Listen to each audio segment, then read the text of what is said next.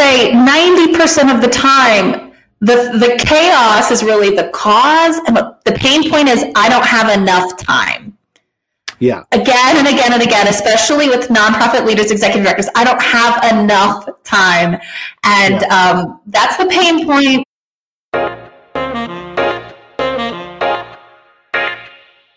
You're listening to the Nonprofit Problem Solver podcast brought to you by KevKayat.com.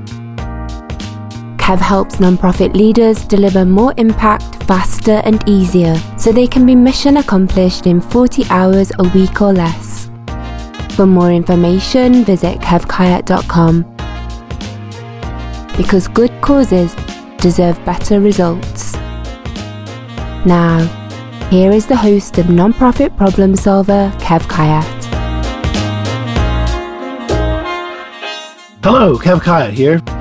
Welcome to Nonprofit Problem Solver. Brought to you by Yotme, the virtual events platform 100% free to nonprofits. Thanks for tuning in. Just to be clear, you are actually the nonprofit problem solver.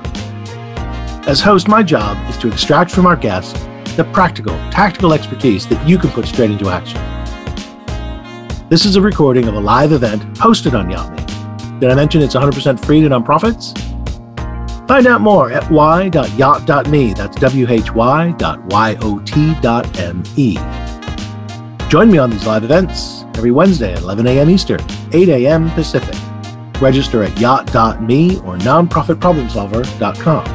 You can find me, Kev Kayat, at kevkayat.com, as well as on Facebook, Instagram, LinkedIn, and Clubhouse. Join the Nonprofit Problem Solver Club on Clubhouse and the Nonprofit Problem Solver Facebook group to get all the latest practical tactical advice on being the best nonprofit entrepreneur you can be. Check out my coaching programs at nonprofitentrepreneur.com. How much of your day is spent firefighting? How much time do you spend on things that aren't urgent? Or just as you get to the really important tasks, you get interrupted by colleagues who just want to have a quick word about something. Today's guest, Kelly Gagnon, is a nonprofit coach who helps people create systems and processes that focus on the most important things. We talk about the causes of chaos, how to tell the difference between positive, constructive chaos and negative, destructive, and distracting chaos, and some straightforward steps you can take to better manage not just your own time, but other people's too.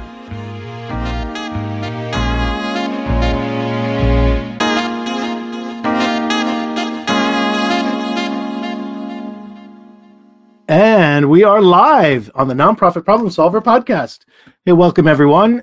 Uh, this is episode 42, and I am with my guest, Kelly Gagnon, and we are going to talk about nonprofits reducing chaos. But before we do that, let me just say thank you to Yotme, the virtual events platform that you are watching or that we are on right now. This is a, a virtual events platform that is 100% free to nonprofits, no licenses, no contracts uh, something definitely worth checking out for your next virtual or hybrid event. Uh, and also thanks to uh, Glenn Munoz at PodPro Audio, uh, making professional podcasting easy. So he's responsible for the uh, good quality of the sound. Uh, right. Okay, Kelly, how are you? I'm doing great, Kev. How are you? I'm okay. And you are, um, I know you're from the Chicago area. Is that correct? Yeah, I'm actually from Central Illinois, so Decatur, Illinois, right uh, in the middle of the cornfield.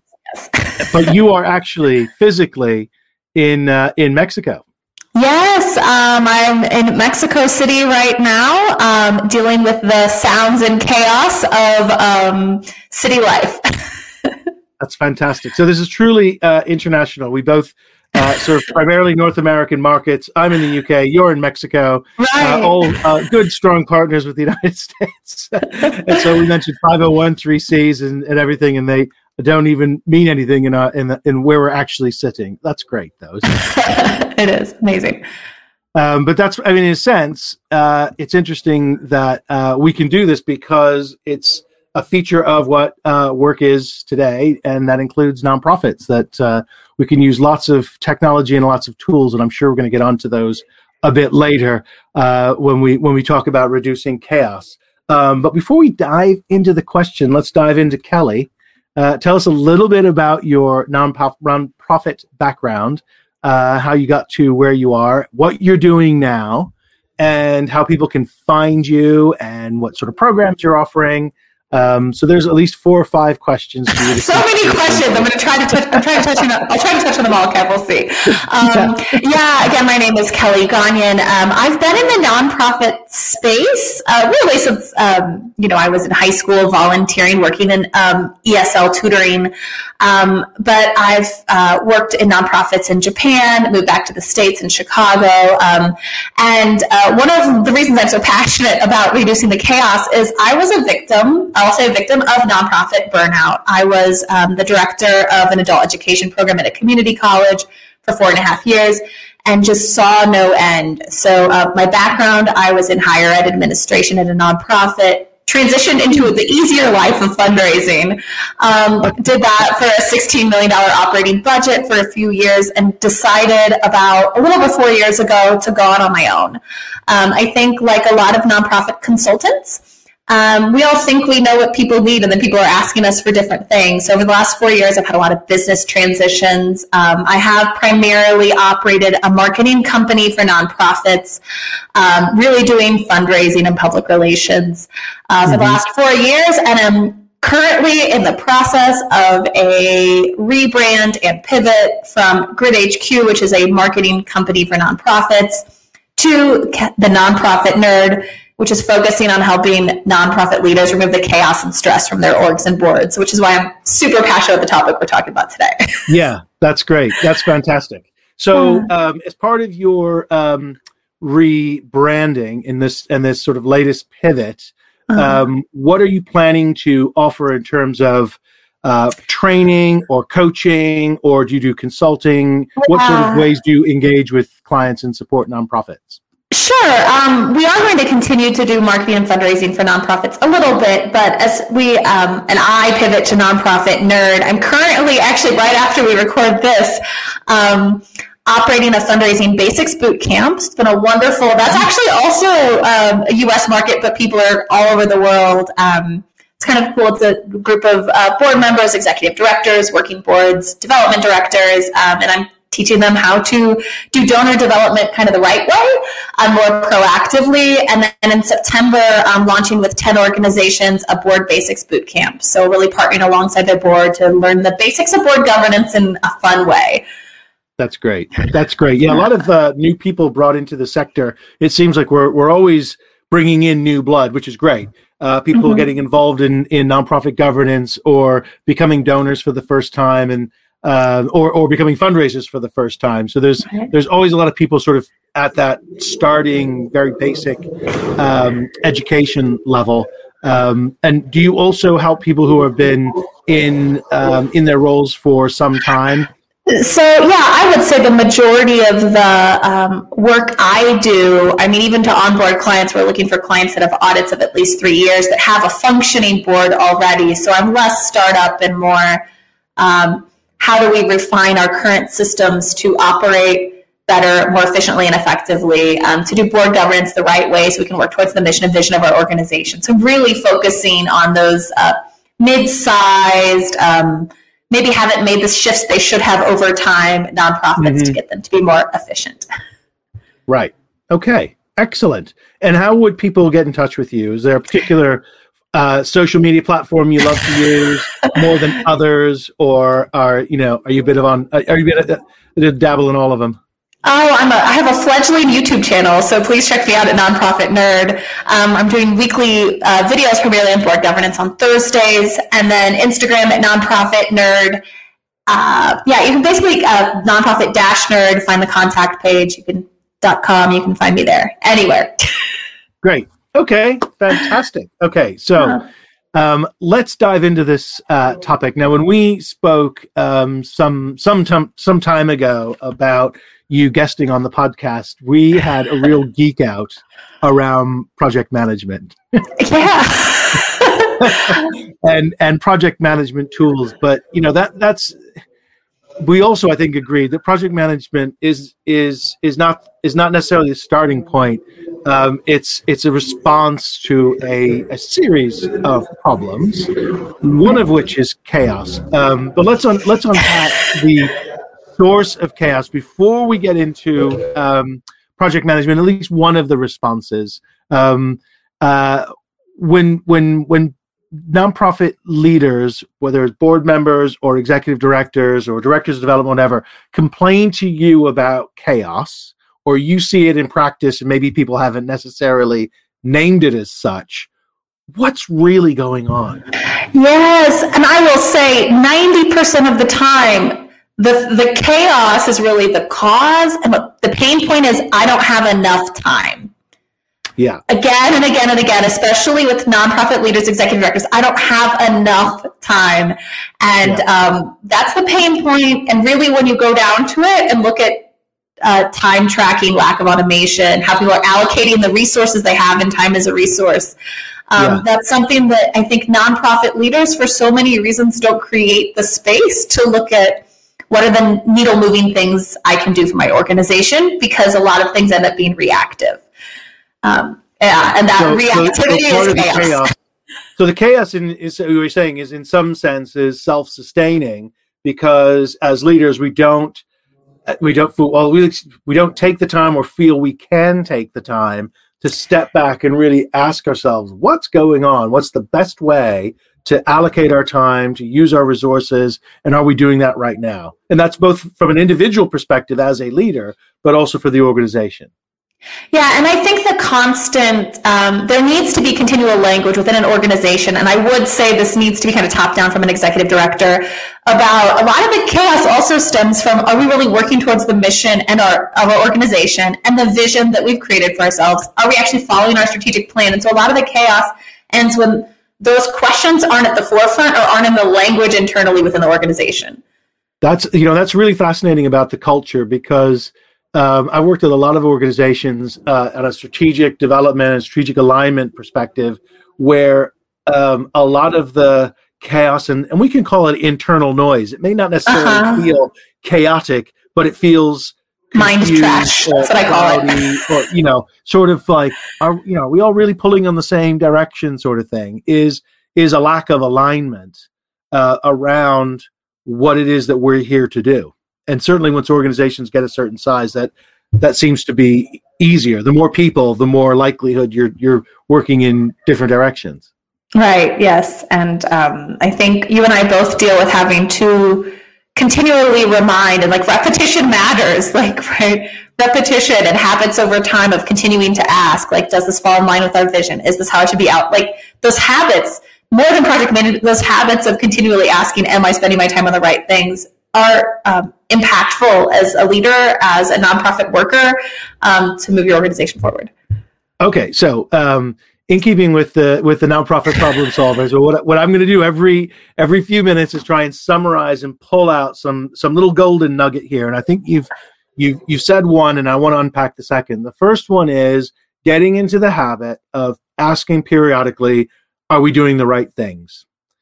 And and ask and there are different ways of asking a similar sort of question but getting into that routine and asking that question i think that's a fantastic really easy takeaway for leaders. Just ask yourself are we all doing the right thing? Because um, the answer almost always is well i think so not sure let's have a look. Uh, maybe some people are maybe some people aren't. Uh, the second thing that you you said is is having language from the top down. So let's say board chair and executive director having this as part of their working relationship. The language around um, uh, best use of resources and reducing chaos and so on. Can you talk more about that? What are what would be an indicator, signifier of good language or you know, what might be easier to answer is here's an example where people don't have the language. Yeah, and I think uh, oh, an example when people don't. Um, I think especially you know you you and I were dealing with like mid-sized organizations or larger ones, mm-hmm. and there tend to be programs that maybe don't quite. sometimes programs um, interact in silos, so there's like internal competition. Uh, but what I'll also see from an executive director level is they'll start to only talk about like programming, programming, programming, and not the problem that it solves as it relates to the vision. So all of the language with staff is just like, how many kids do we have in the daycare? How many kids do we have? Um, how many do we need to get in? Not, not, are we reaching the mission of our organization, which is this? And by getting more children in the door, we'll be able to better reach the vision of our organization to reduce um, illiteracy and families of this like using that language when you're talking about programming is so important and we tend to lose that which also i think impacts burnout and lack of motivation right forget I, why. I right because the because what you're saying is connecting the mechanics of the programming which is the throughput and the productivity. We don't always use those language, but it's right. how many people are coming in, how many people are working through the elements of the program that we've designed, how many people are making progress and then getting into the other end where there's impact. I mean, that's the reason for having the program in the first place. But we often forget that so what by focusing just on the numbers working through. Is that what you're saying? Yes. And I think, um, you know, my, my professional background is primarily with federal and state grants, right? Where the programming mm-hmm. is primary. And we tend to, especially in grant funded programming, talk about like mini outcomes right? Like, oh, we move people up a grade level, or we that's an output. We don't talk about that's right. Output, like, right? We talk about right. it as outcomes. We're like, this is what we achieved. Right. I'm like, no. So, so, so it's a, so here's here's I'm going to throw. I've just made me think of this. So tell me if this is wrong. It's almost like a focus on outputs is going to create some chaos and burnout because it's focusing on the on these other short term mechanical things rather than focusing on impact and outcomes, which is the why we're doing it giving you know and reminding people of what our purpose is and aligning it to our mission mm-hmm. well i think the more we focus on this is getting very technical like micro outputs and looking at those as like yay these are successes and i'll use it that way about yay these are successes the right. more we can kind of get out of um, operating towards what we're actually for, towards the mission of our. I think that's mission. With our why. Right. Well, that's when a mission creep happens. That's when we're spending, that's when leaders tend to spend all this time doing things that maybe don't move your organization. I want to say forward, but like to achieve the mission, which is why your organization is there. It's not there to get money and operate programs. It's there to achieve something related to your mission. Um, yeah. Yeah, that's fascinating because then you've got people say who are doing perhaps very similar programs and whether they're, you know, doing, you know, working at that front line role or whether they're in a program manager, program director role, but focused, uh, overly focused on these KPIs around these mini steps that are not very explicitly linked to the mission. Um, and they, they could almost speak like they're, it's, you may be forgiven for thinking they're speaking two different languages. Yeah, and I um, I do think, and you know, you, you, use the term alignment, and chaos does happen when things are out of alignment, uh, and also misallocation of resources. And but um, I think it's important for we, and I'll use we as nonprofit leaders, to train and teach that language of why and mission and vision, and right. to get you know all every from top down everywhere in the totem pole, including probably clients, to understand why they are there and receiving services and the impact that has on their lives um, right. It's, yeah, it's important to create that culture related to your mission.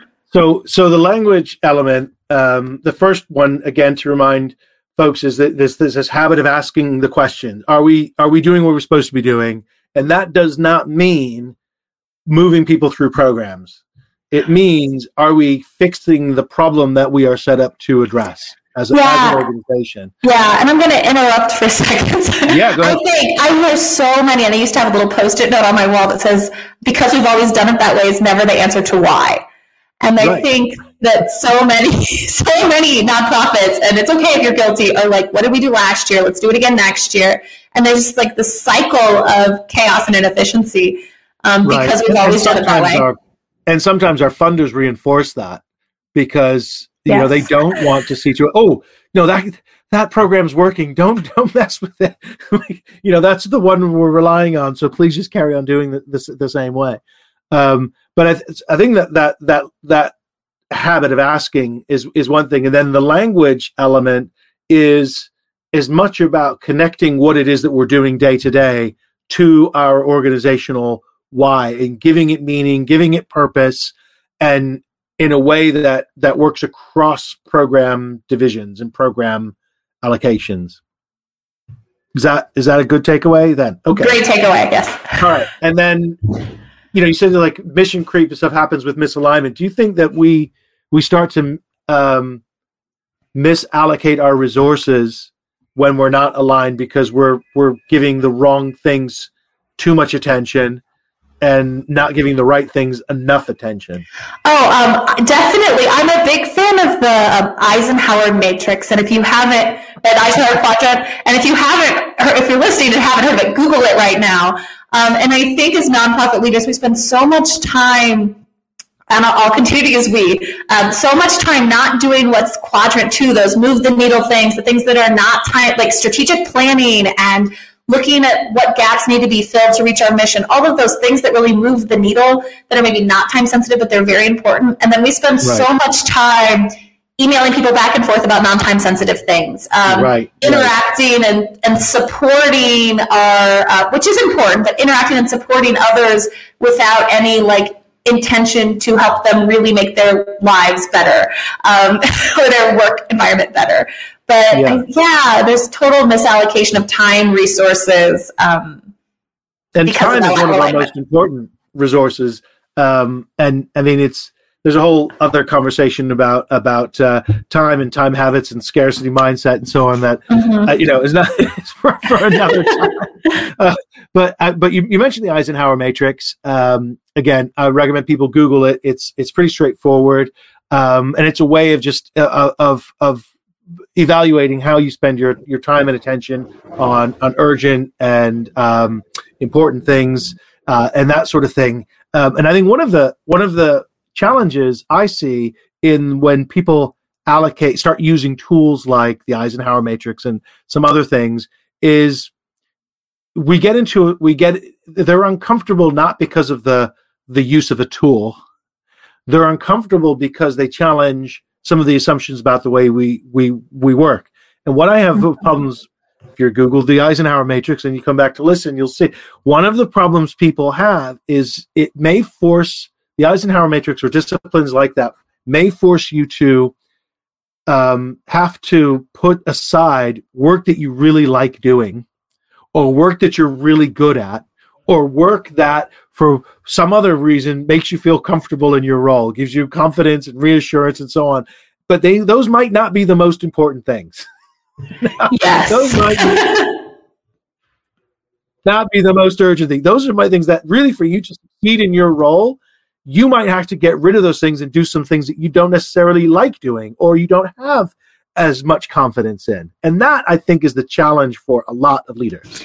Yeah, I think um, for a lot of leaders, for a lot of nonprofit professionals, like change is difficult, scary, hard. And when we really start to think of how should we be spending our time, and that's a difficult, instead of like what is on my to-do list, but take a step back further and what should be on my to-do list. I think that's exactly it. There's so many things that we have always done because we've always done it that when we're looking at best use of resources, which is especially important for nonprofits, that it's not free money that's never ending, but like using your time efficiently and effectively is so important for nonprofits that have to be good stewards of money to i think i would argue above business professionals make sure that you're spending your time and energies on the right things for your organization. Yeah it's a it's a it's a strange um, paradox isn't it that uh, uh, nonprofit leaders i think in, certainly in organizations uh, of a particular size and certain sectors are are better or worse than others I think depending on you know perhaps the anchor institutions in their areas, sort of you know like you know large education or large hospital associated nonprofits sometimes reflect their large institutional uh, partners in terms of being um, difficult to change. And it's interesting paradox in the sense that we exist to change something in our society which isn't working for people, um, and yet struggle to to make that change ourselves or within our organizations um, that that that challenge where we're where we're re- resisting change or not seeing that we need to do it that in itself can create some chaos can't it? Uh, I, I think oh absolutely. Emotional chaos discomfort um, I, I would hope that if you start to do the deep work of how you should be spending your time that it starts to feel like some emotional chaos right? It's not easy to well, well that's what I was getting. That's what I was getting at. Yeah, it's that we want to reduce chaos in some respects, but sometimes to get there, we have to create some short-term chaos to to get to a point where um, we're working without. We, we, don't feel like we're working in chaos, but we feel like we're making a difference. So, uh, one of my first jobs, I took over a grant funded program that was the worst in the state. So, 97 out of 97. It was performance funded. And these are people's lives, right? So, there's a lot of issue there if you're performing or having outcomes that are that inefficient and effective. And about a year later, we moved it up to 14 out of 92 programs um, in just one fiscal year. And the following year, I did a training that said, let's throw everything out with the bathwater, right? Like, let's just throw it all out. And like, talked about when systems aren't working, it can be very uncomfortable, very painful, but like, we need to fulfill our mission. And no, it's not easy. And yes, sometimes it's uncomfortable, but um, I think organizations shouldn't be about it's pieces of individuals, but the the, it's about the mission of the organization. And if it didn't include me in the end, like that's okay. Right. Yeah. Yeah. I mean, it's interesting. You know, I, I didn't anticipate our conversation would, would go in this direction, um, but it, it's it's fascinating in looking at change and improvement and progress within an organization or within program. Obviously, you know, implies some disruption, some discomfort, and so on. And you know, made the point with the paradox. We should feel some comfort around that because we're trying to change the world in some, you know, profound way at whatever scale. It could be a very small scale, but we're still trying to make a profound change and affect people's lives. So, um, it, you know, in, in a sense, we have to accept a certain amount of chaos, do we not? Um, yeah, yes, I think there's constructive and destructive chaos, and the running around okay. like your chicken with your head cut off, right? I, I, maybe I'll coin these terms after this, Kev. Thank you. um, I think that running around like a chicken with your head cut off because you have too many things on your to-do list, but actually none of them really matter, and you don't have time to do the needle moving things, like that's destructive chaos for an organization, right? The this is what, and then it's the this is what we've always done because we've always done it, and now we're looking at a culture shift and there's miscommunication and we're trying to figure out we don't quite know how to get there. Like that's i think so we're working together and building the language and the culture. That's constructive chaos. And you're going to feel when change happens there is pain and conflict. Uh, but i yeah so destructive chaos is is that feeling of firefighting and I've been in a lot of organizations, and that time that term is used constantly. It's like, oh, I feel like I'm always firefighting. I'm always just trying to, you know, keep the lid on and and those sorts yeah. of things. And, and uh, you know, that looks like a great draft of a strategic plan, Kev, but I can't look at it right now because I'm off. I'm too busy. Yes, I'm too. Oh, I, and I, I was guilty of that. You know, I can come alongside people. I, I was that person working 80 hours a week, didn't have any time, and I'm like, I could do that same job in 30 hours a week and do better and feel right. better and not right. burn out. Like right, right. So the fire, the destructive chaos is a situation of, of where you feel like you're firefighting, but mm-hmm. the constructive chaos is when you have something, and I'm going to use some some words like intentional or planned changes and improvements. And yes, you're going to go through some short term discomfort, but it's not permanent. It's it's it's purposeful. There is an objective here. Mm-hmm. Yeah there's um, yeah i think in, in, right growth happens outside the comfort zone. Like that's definitely hopefully happening internally to nonprofits. They're not staying stagnant. Okay so when we say how can nonprofits reduce chaos? We're not talking about the constructive chaos. We're not talking about the positive disruption that benefits people. We're talking about the firefighting mentality or feeling that prevents you from getting your best work done and creates burnout and stress. That's the that's the chaos that we're trying to prevent. So just just to clarify, I mean, I think we've just sort of moved through this issue just to sort of hone in on what we're doing, and then we've also talked about uh, the the mindset and the approach around language and some some habits around just just temperature taking on a routine basis to see what we're doing. So I think we've have we covered most of the ground around organizationally everything we would do before we get to tools. Yes. Before we get to tools. okay. All right. As I knew we we're going to geek out on tools now. Um, mm-hmm. This is the, this is the part you you know if you don't want to hear about the best project management uh, software, the, the, the benefits of them, and so on, you might want to fast forward. No, I'm just kidding. We're we're not necessarily um, endorse one type of um, uh, uh, of tool over another. We're going to look at mm-hmm. um, why we use these sorts of tools, how they can be beneficial um, what value they have, um, and and what some of the um, key features are that you might look for if you if you want to adopt a more um, planned program management approach with or without tools. Yeah, right. That- I, That, yes. that makes sense. Mm-hmm. Mm-hmm. And I think I'm go. If you're okay, Kev, I'm going to kind of zero in on that running around like your chicken with your head cut off, executive director that keeps everything in his or her head, right? Perfect. And everyone's waiting on them for answers for them to walk into the office because they have 20, and, and like that person, we need to solve chaos in that organization for that person. That's, and a project that's, management that's exactly system. Right, and the yeah. project management system, especially like let's say there's 12 staff total at two, to, two or three different sites, a project management system and a few other processes of automation are going to do wonders to free up probably half of that executive director's time to do that quadrant two needle moving stuff. Yeah, yeah, that's that's ideal. Perfect. So let yeah. Mm-hmm. So I, I mean, I, I will I will do my best to keep quiet while you walk through that, um, but I will interject to just sort of pull things out that I think are worth emphasizing. And of course, I'm going to ask the stupid questions. So. Okay, perfect. Please do. Um, yeah, and I think you know when we're looking we're looking at that executive director, and I've been that person. Everyone's waiting on answers from. Um, you know, a lot has changed even in my time in the nonprofit space. And one of the things that I say we'll never go back to is an email flooded inbox. I will never do it again. I, um, it, I think so many of us spend so many time being reactive to emails. And my guess is the mm-hmm. majority of nonprofits, the emails that are happening, um, in their inbox, probably 50% of them are internal, right? So it's staff, um, internal, asking questions, sending emails. So I highly, highly, highly, highly recommend. Um, what happens when we're using emails is somebody else's emergency becomes your emergency, right? because they come into your email inbox um, all at the same time. You have to kind of weed through. You tend to open them up or save them for later and you're probably spending a quarter of your workday in your email. Uh, project management systems, I recommend Asana. There are also things like Trello, um, old school ones like Basecamp that I absolutely hate. And again, like I'm making a noise. I hate Basecamp. Um, but there are a lot of different options out there, and it is about a culture shift. It's a culture shift to efficiency.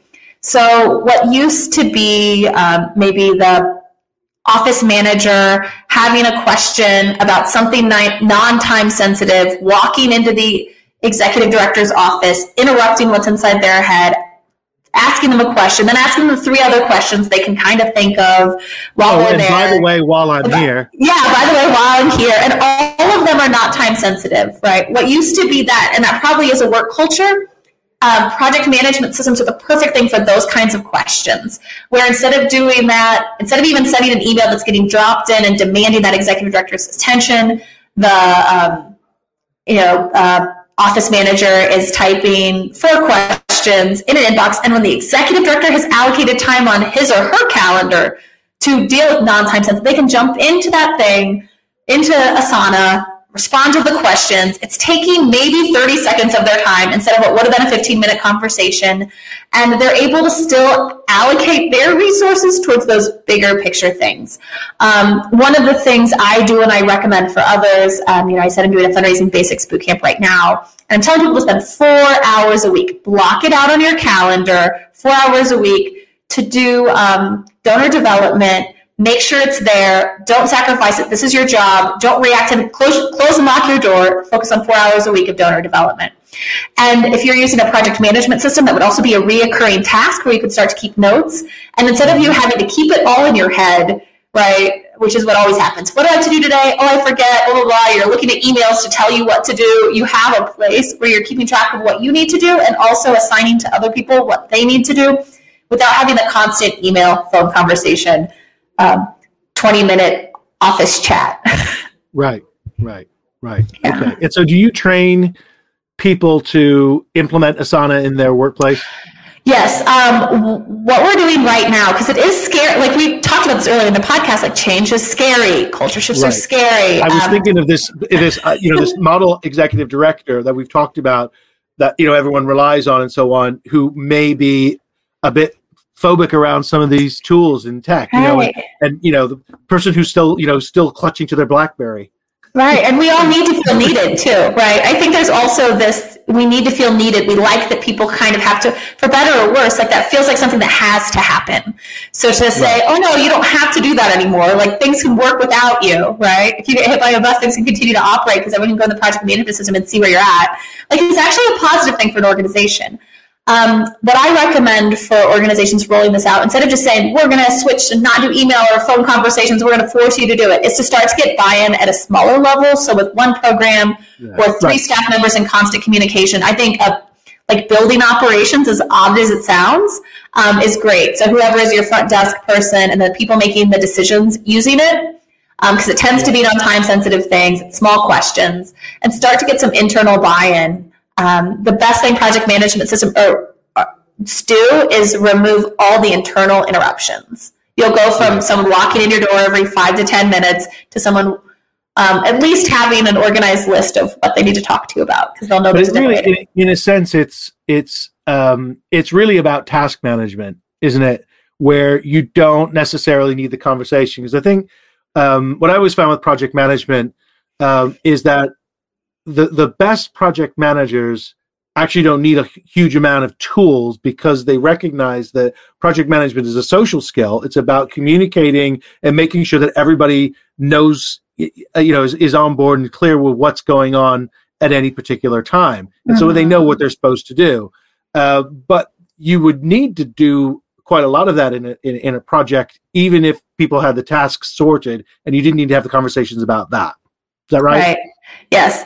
Um, okay. I think too with project management systems, it allows if you're you know exec someone that's supposed to be executively directing, you can get in and not have to have 20 conversations or wait till you see someone to ask them how they're doing. You can go into the project management system and see like say you have a fundraising event coming up you can literally go in pull up um, the development directors and like kind of see where they're at see what they've been working on and a lot of that back and forth and reactive communication is gone right Okay, so from a from a relationship, so someone who you know everything in nonprofits is relational. We're all about people and relationships. Going, oh my goodness, I'm not going to have these ad hoc conversations with people anymore because we're you know we're we're doing these things on the system, whatever that means to people. But actually, what it does is it frees up time for more genuine relationship exchanges, I, doesn't it? I, I think for more genuine relationship exchanges where you can just be present for the person and not have to maybe have a reason to talk, right, for 15 minutes. I liked, or also for those, instead of asking, hey, do you want me to pay that power bill that we got in the mail, blah, blah, blah, right? Uh, maybe they're talking more about more meal moving things like, hey, did, more needle moving things. And maybe the power bill is a bad example, but um, especially for program directors that are serving people or solving problems instead of going in to talk about little things, they can then go in and talk about what do you think about this big idea I've had um, and do some brainstorming conversations. So or, it's something yeah, people can, can talk, talk, to each about, other. I mean, managers who care about getting the best out of their people want to bring no. forward uh, uh, questions and issues around that person's personal development and right. how they are feeling, for example, about the situation with that other that partner or whatever, rather than problem solving the situation with the partner because it's sorted in the task list. They mm-hmm. can talk about okay, so what did you learn? You can do that reflection, right? Uh, mm-hmm. You know, and then you can just do you know basic colleague relationship buildings, like okay, so what did you get up to at the weekend? What are you planning next weekend? Did, you mm-hmm. know, how was the you know the the teacher conference? With your kid, you know, all these different things that we do anyway, you know, yeah. but maybe not well. Right, and I think um, if if you're at an organization where the culture is very everyone waiting for someone and lots of little conversations about little things, like just imagine a nonprofit workplace culture where it was just ease and all those things were done in the comfort of people's own desks when they had time. There were lack of interruptions, and it's just I think definitely improves the work culture when you're using project management systems instead of the less efficient ways. Yeah. Okay. And then, so if you, if someone was was keen to adopt something, um, and you wanted them so keen to adopt project management, uh, was looking at systems, and I know you've you've recommended uh, Asana as as one. I know there's others like ClickUp and others that are and Trello that are that are popular. What are the key features that people really need to look for um, in, in that, or is it is it really just going set up a free account and have a look around and, and, and, and play around with it and see what two or three core members of the team feel they, they would be most comfortable with.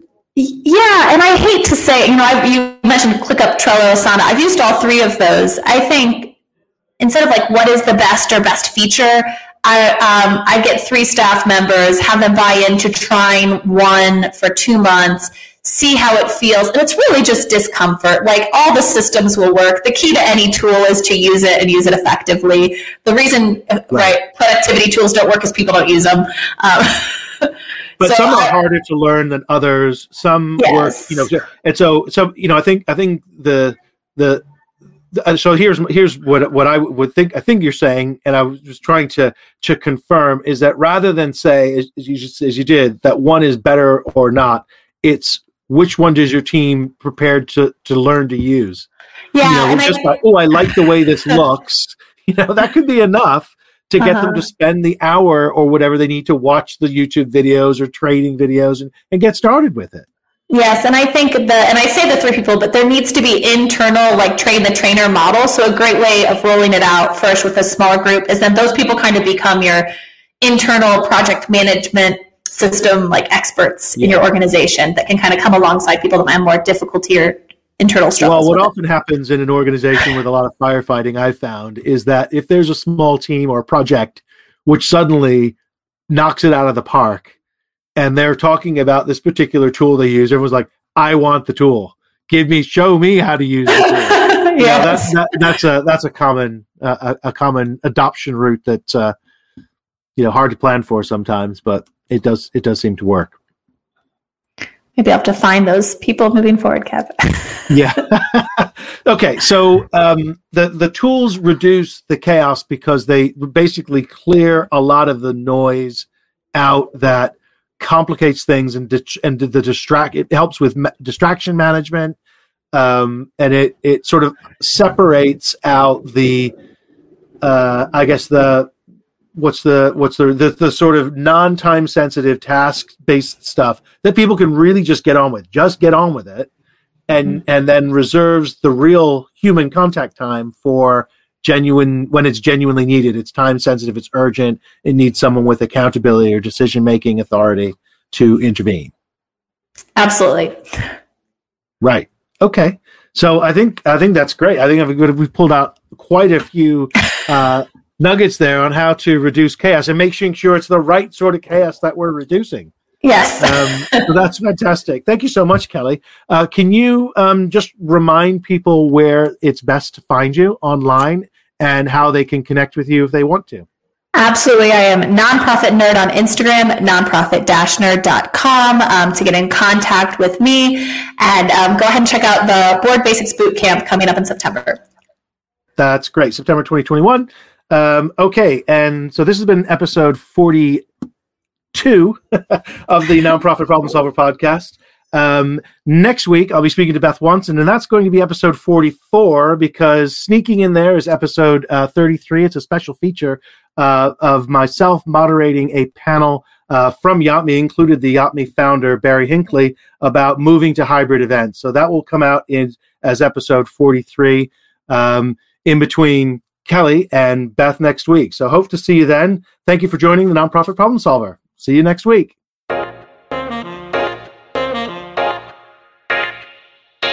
Thanks for listening to the Nonprofit Problem Solver podcast. My guest today was Kelly Gagnon, who you can find on Facebook, Instagram, and YouTube as the Nonprofit Nerd. You can join future conversations live by visiting nonprofitproblemsolver.com. Connect with Kev on LinkedIn, Twitter, and Facebook. For more information, visit kevkayak.com because good causes deserve better results.